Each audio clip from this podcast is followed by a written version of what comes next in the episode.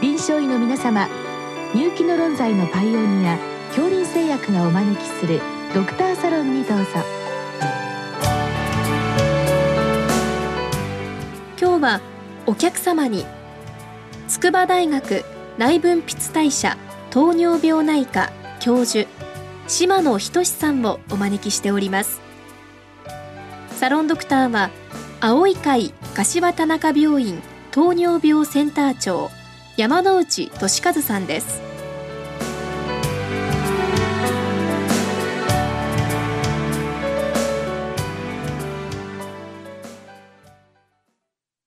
島野先生よろしくお願いいたします。よろしくお願いします、えー、今日はつくば市の先生からのご質問です、えー、糖尿病で腎症網膜症まあ最小血管障害あるいは血管イベント大血管ですね。こういったものを引き起こしやすい人、えー、そういったったことの予測因子はありますでしょうかというご質問です。まあ、先生あのこの辺りのテーマとしてはまあ昔からいろいろとこう言われてきたわけですけど、まあ、まだなかなかこれ解明には至っていないと思います。まあ、先生あの非常に幅広く大規模なスタディを含めてですね研究されてこられていますので、まあ、こういったあたり先生のご意見、えー、少し配置をしたいと思います。まあ、早速ですけどまずあの先生方の研究含めて最近の研究結果ですねこの辺りを少しご紹介願えますでしょうか。はいあのとても大きなご質問だと思うので、まあ、あの特に糖尿病の合併症まずは最小血管合併症で網膜症や腎症あるいは神経症に関してそれをすごくこの遺伝子がこうだとすごくなっちゃうっていうようなそういう答えが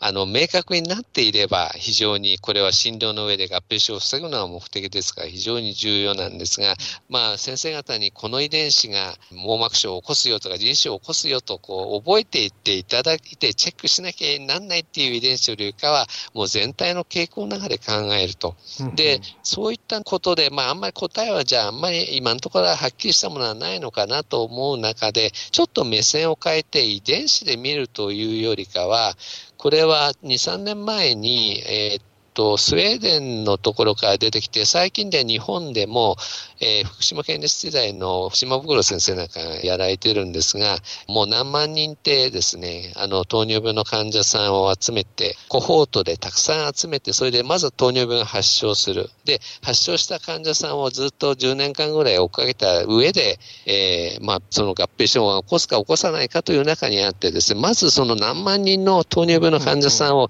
遺伝子というよりかタイプクラスターで分けてみると。そうすると、あの、先生方糖尿病のその素因を考えたときには、まず自己免疫から起こるいわゆる1型の糖尿病の人、それからインスリンがすごく枯渇しているようなタイプの人、それからインスリン抵抗性の人、えっ、と、それから肥満が結構前面に出る患者、まあ、これインスリン抵抗性と関係あるかもしれないですが、それからあと、エイジングで起こすっていうふうに、今申しました5つぐらいのクラスティングで分けてみると、その人たちを10年間ぐらい追っかけると、脳も、例えば日本の場合ですと、えー、網膜症を起こしやすい人っていうのは、えー、やっぱり自己免疫の人が多いですとか、うん、それから腎症を起こしやすい人はインスリン抵抗性のクラスターのタイプの人が多いっていうようなことが分かってきて、うん、やっぱり一個一個の遺伝子で勝負するよりか、そういったあの大事なサブグループといいますか、クラスターで分けて合併症を起こさないように、特に心をしてかかるっていうふうにしていくことが結構大事なのかなというふうに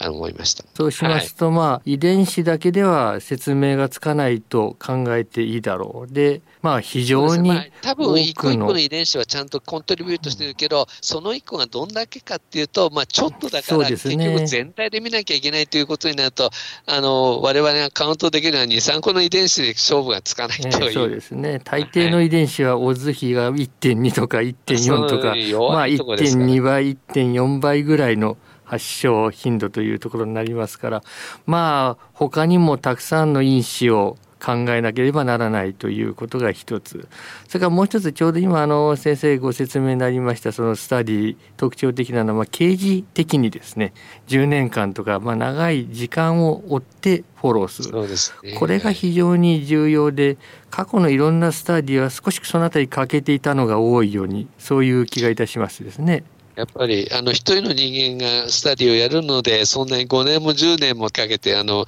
えちょっと前に、あの、お猿さんを少し食事控えて30年ぐらい追っかけてなんて、うん、それはなかなかできないんで、でね、やっぱり皆さんどうしても疫学スタディも、うん、まあ長くて数年がいっぱいいっぱいだと思うんですよね。だからそういった意味では、まあでも我々日常臨床の中では患者さんとはもう10年、20年の付き合いにもなりますから、やっぱりその方がどういうクラスターといいますかね、グループになるかってこと、だからこの人はちょっとこの点を気をつけましょうっていうような考え方は、姿勢としてはとても大事じゃないかなとそうですね。それでパラメーターも実際問題で例えば血糖値にしても10年間追いますとその間に結構変動しますよね。高くなったり低くなったり、ね、まあこれを一体どういうふうに数理的に解析するのかとかですね、どういった形で表したらいいのか、まあ最近ですと血糖ですと血糖平均値だけじゃなくて変動という概念もようやく出てきましたけどそれ以外のパラメータ、まあ、実際いっぱいありますのでまあ、例えば一つのものだけではなかなか説明つかないと見てよろしいわけですよね。おっしゃる通りですね。まあ、やっぱり変動が一つ大きくて、まあ、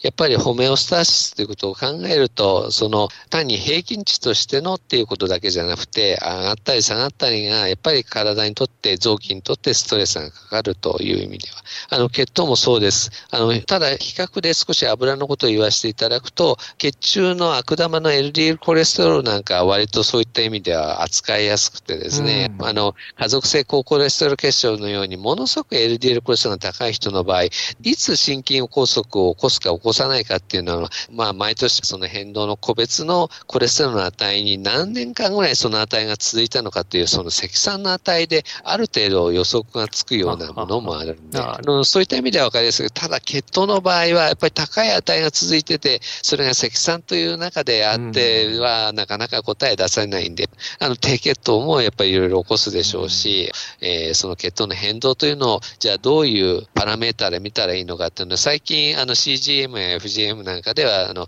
time in range っていうような、そういった新しい指標も、まあこれもなかなかやっぱりあのビッグデータの時代になってくると便利なものが出てきて、これからもうちょっとソフィスティケートした形で、今ご指摘になったような新しい指標っていうのが出てくるかもしれないですけどね。うん、ねまあ、まだ、まあ、トーンに関しましてもフルクトースやポリオール全然空いてないのがいっぱいありますけれども先生ご専門の脂質もまたあのさらに進化していろいろ細かく分かれてきているわけでしょうね。はい、先ほどあの合併症に関してはもうあの最小血管合併症から来ましたけどやっぱり大血管合併症の場合は脂質は非常に重要かと思います。で、あのどうしても皆さん血中の脂質を注目されるかもしれませんが私どもはその血中の脂質がどこから作られるかとか、どこから吸収されるかというもね、肝臓や、あるいは腸管の脂質代謝をずっと長く研究してますが、そのやっぱり臓器に溜まってる、その脂肪肝やナッシュのような、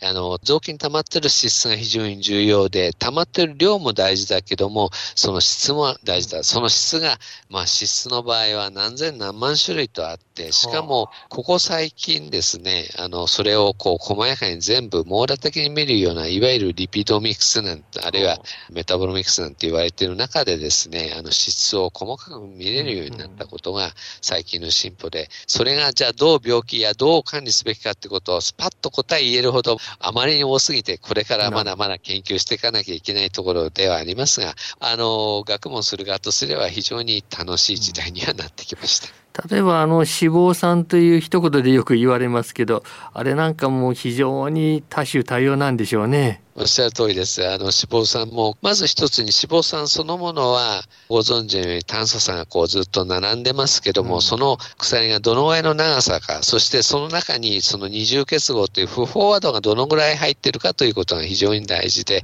うん、多分先生方も脂肪酸の質っていう考えになると、飽和脂肪酸、肉の油は動脈硬化に悪いよとか、うん、えー、それから植物性油は1回や2回多いですけども、あるいはあのたくさん入っている魚のの油の高不飽脂肪酸は比較的動脈硬化にいいとか健康にいいとか長生きするよなんてことはよく言われると思うんですけども、あの、今現在、高不飽脂肪酸に関しては、一つは、あの、同じ高不飽脂肪酸でも炎症を抑える N3 系、それからえー、炎症を起こす N6 系っていうのは、そういった、まあ、いい脂肪酸と悪い脂肪酸的なところで一つ話題はずっと来たと思います。うん、あの EPA、比伝っていうのはよく言われてますけども。一方、私どもの研究では、その、不飽和度だけじゃなくて、鎖の長さも非常に大事で、はい。あの、大体ですね、脂肪酸の鎖は探査、中査、調査ってよく言われますけども、一番多いのが調査脂肪酸の大体 C の18前後が多いんですね。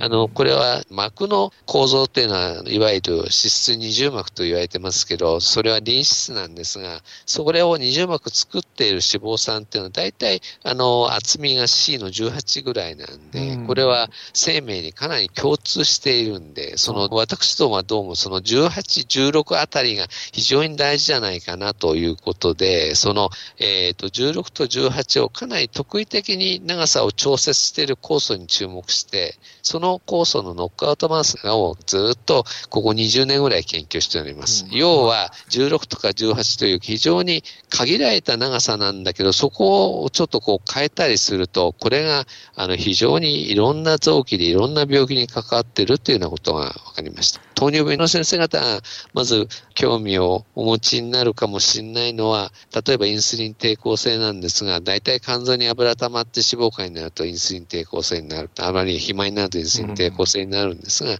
この16と18の比率をちょっと変えてですね、そのエルブル6という酵素なんですが、これをノックアウトしておきますと、肥満になってる、あるいは脂肪肝になっていて、で、あの、油は同じように溜まってるんですが、そこの組成を変えておくと、実はインスリン抵抗性にならないとか、あるいは動脈硬化にならない。あるいは膵臓のベータ細胞から言うと今度は、あの、インスリンの出が保たれて、糖尿病にならないっていうような、油の側のいわゆる lipotoxicity って昔から言われてると思うんですが、その lipotoxicity にも単に量が溜まっての油の毒というだけではなくて、その溜まってる油の脂肪酸の種類によって病気が随分変わってくるということが分かって、うん、今そのメカニズムをいろいろと検討しております。まあこれからは結局あの量からだんだん質の解析の時代になってきたということで、そこはもう複雑系も入りますから、まあ遺伝子の方の複雑さもありますけれども、まあいろいろなパラメータ、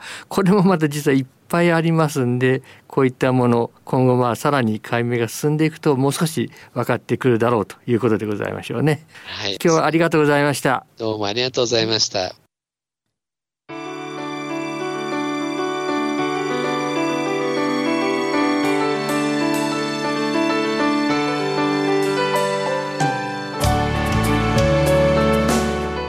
今日のお客様は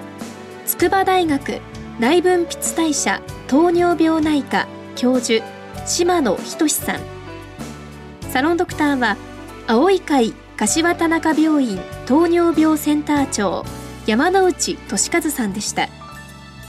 それではこれで恐林製薬がお招きしましたドクターサロンを終わります。